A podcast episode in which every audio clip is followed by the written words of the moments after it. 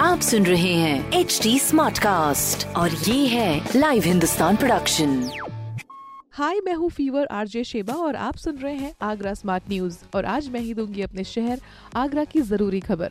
सबसे पहली खबर ये है कि आज लोहा मंडी की ओर से निकलेंगे तो आपको ट्रैफ़िक डाइवर्जन मिलेगा। तो वो रास्ता अवॉइड कीजिए। लोहा मंडी चौराहे से बड़े वाहनों को जाने की मनाही है, ताकि जाम ना लगे और बाकी लोग को भी असुविधा ना हो। अगली खबर ये है कि संजय प्लेस में बिजली थोड़ी आज प्रभावित रहेगी, क्योंकि इलाकों में कई सारे उपकेंद्रों में मरम्मत का कार्य चल रहा है। तो थोड़ी सी असुविधा के लिए खेद है, ये इलेक्ट्रिसिटी डिपार्टमेंट की तरफ़ से आपको बोला गया है।